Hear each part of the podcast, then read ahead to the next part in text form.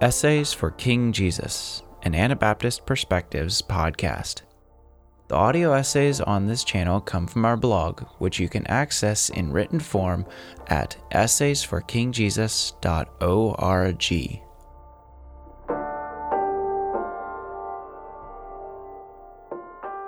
Husbands, Wives, and the Arsenal of Jesus' Sacrificial Kingdom. Written by Marlin Sommers. Narrated by Benjamin Good. Paul's letter to the Ephesians caused believers to submit to each other in the phobos, fear, reverence, of Christ. It also caused believers to love each other as Christ loved us and gave himself for us, and to treat each other as members of the same body. The letter then takes these commands for all believers and specifically applies self giving love to husbands and reverent submission to wives. How are we to understand this? Do wives not need to love their husbands? Do husbands not need to submit to their wives? We ask these questions and find ourselves at the intersection of two explosive issues. One is the nature of Christian submission, the other, the nature of marriage.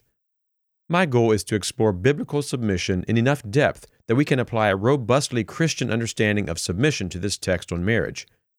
Submission is a paradoxical, surprising, and powerful weapon in the arsenal of Jesus' sacrificial kingdom. It is far more interesting than common views of submission, which fall short, to greater or lesser extents, of the gospel of the kingdom. Three views of submission that fall short. One view steamrolls all relationships where submission is called for into a common pattern of authority structures. If wives should submit to husbands, that is because husbands are authorities. If slaves should submit to masters, that is because masters are authorities, and so on down the list. Submission and obedience also get lumped together as essentially the same response to God's order of authority. God, governments, slave masters or employers, husbands, parents, and church elders are all considered to have roughly the same type of authority, which calls for roughly the same type of submission or obedience by those under them. Such views can be quite dangerous in allowing and sanctioning abuse. But usually, people who look at submission this way will emphasize safeguards such as remembering that God is the highest authority and being alert against abuse. A second view sees New Testament submission texts as concessions to the necessities of society. While believers may be spiritually equal, hierarchies are socially necessary. In one version, the household codes in the epistles show the church backing off from the radical egalitarianism of early Jesus followers, as the church realized Jesus might not return in their lifetime. Others see these instructions as accommodations to the prevailing culture of the times. Paul told slaves to submit to their masters because abolition was not practical. He told wives to submit to their husbands because the culture expected it. A third understanding takes the phrase submitting to one another as the full statement. In this view, the New Testament does not teach any difference between a wife submitting to a husband and a husband to a wife. This egalitarian view of marriage is often paired with an egalitarian view of men and women in the church, where all offices of the church are open to both men and women. Submission as virtue and weapon in Jesus' sacrificial kingdom. Submission is a virtue and a weapon in Jesus' sacrificial kingdom. Within this context, we can think about submission in a way that avoids the three deficient approaches mentioned above. Submission reflects a kingdom way of relating to God and other people, and serves as a weapon to overcome evil with good. Submission is both for healthy relationships that match God's intent and for responding to relationships like slavery that violate God's good intent. 1 Peter takes Jesus' example and uses it to call believers to submission across a wide range of relationships. Slaves with evil masters are called to submit in the phobos, fear, reverence, of God, because Christ suffered for you, leaving you an example that you should follow in his steps. When they hurled their insults at him, he did not retaliate. When he suffered, he made no threats. Instead, he entrusted himself to him who judges justly. 1 Peter 2, verses 21 through 23. Here, submission is a Christ like response to evil. It is not about recognizing the masters as rightful authorities. Slavery, whatever its level of brutality, violates God's intent, just as the treatment Jesus received exemplified evil. But Jesus bore our sins in his body, and believers also receive glory when they respond similarly to unjust treatment. Jesus' example of loving others, being willing to suffer, and entrusting himself to God anchors the entire center section of Peter's letter from 2 verse 11 to 3 verse 17. This passage covers relationships with all people emperors, governors, slave masters, husbands, both word obeying and word disobeying, wives, the church, and those who persecute believers. The example of Christ provides a way to deal with all these relationships. Finally, all of you have unity of mind, sympathy, brotherly love, a tender heart, and a humble mind. Do not repay evil for evil or reviling for reviling, but on the contrary, bless, for to this you were called, that you may obtain a blessing. 1 Peter 3, verses 8 and 9. Whether it is believers submitting to governments and silencing the claims of their adversaries by doing good, or slaves submitting to masters, or wives winning word disobeying husbands by their good conduct, or believers answering their persecutors with gentleness and reverence.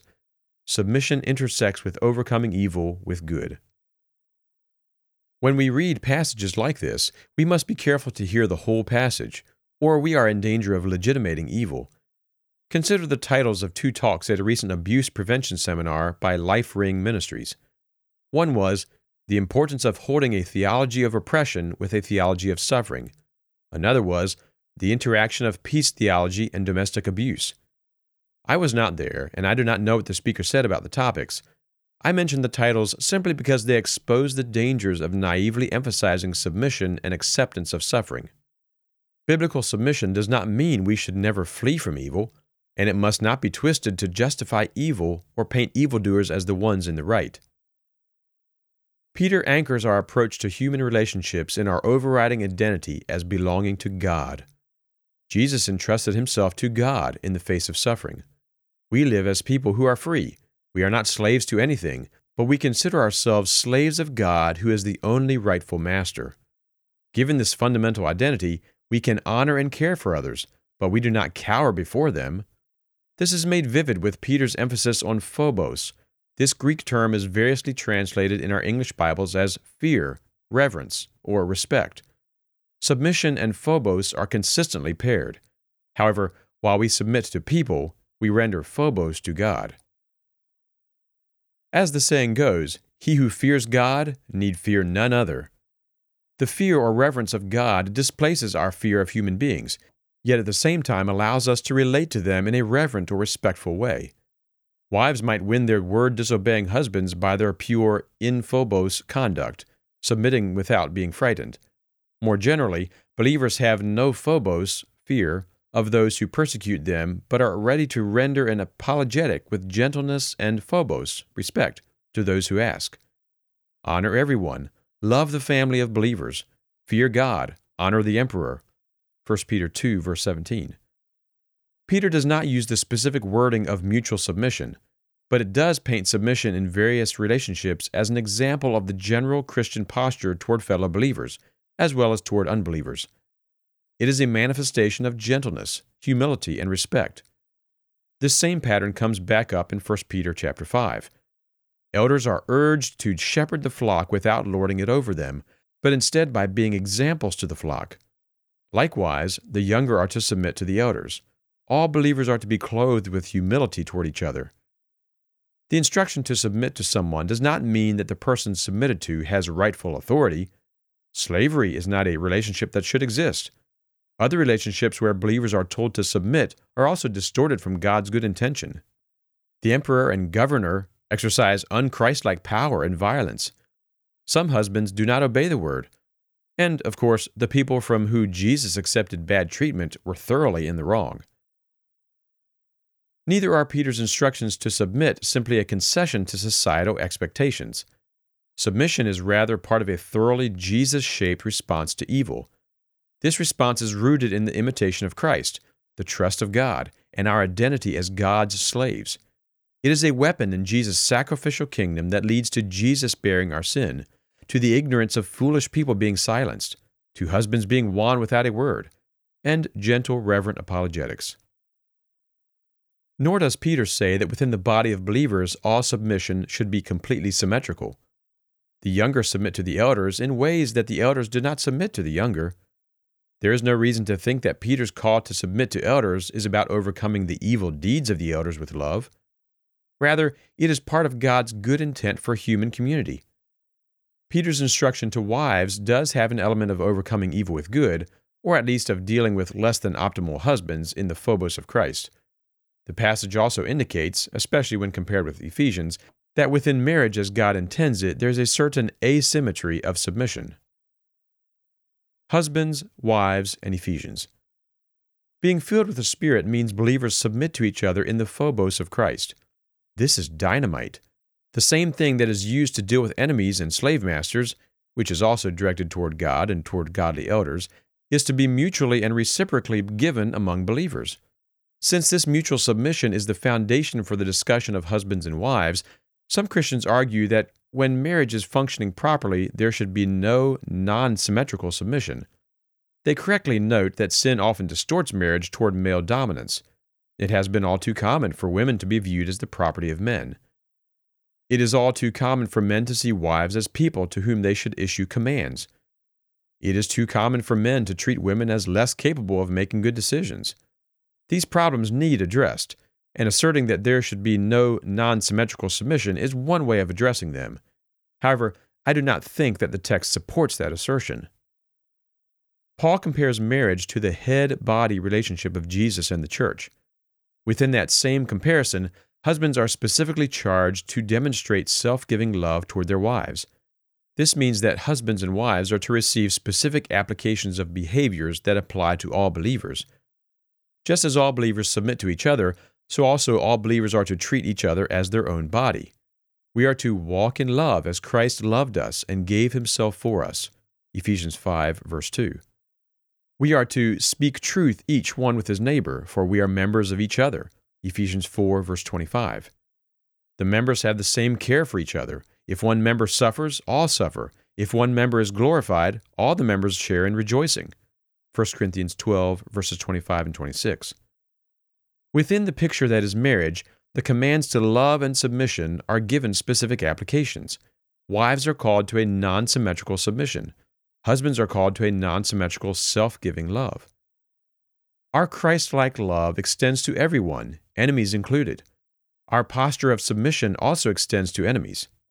Within the body of Christ, both are intensified. My brothers and sisters are, like me, part of Christ's body. They are people to whom I submit out of reverence for the Christ who dwells in them. Marriage is then simply an even more specific case where love and submission are practiced. The husband gets to model the head in loving, giving, and care for his wife. The wife is to model the part of the church not only in submitting to her husband, but in demonstrating phobos toward him. This indicates that her submission is different from the general mutual submission where believers submit in the phobos of Christ. Nonetheless, the picture that is marriage does not say everything there is to say about the relationship between a husband and a wife. We must not read more than we should into the comparison. As Paul says in 1 Corinthians 11, Nonetheless, man is not apart from woman, or woman apart from man in the Lord. For as the woman is from man, so also the man is through woman and everything is from God. Husbands and wives are also fellow humans, and if both believe, they are fellow saints. Marriage does not take away her need to love him as a brother, or his need to submit to her as a saint.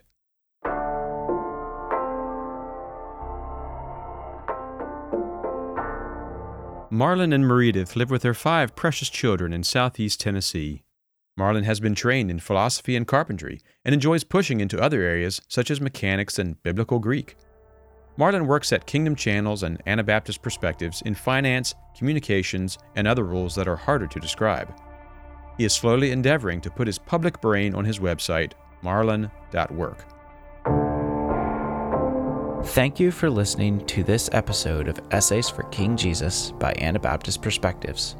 For more media resources or to support our work, visit essaysforkingjesus.org or anabaptistperspectives.org.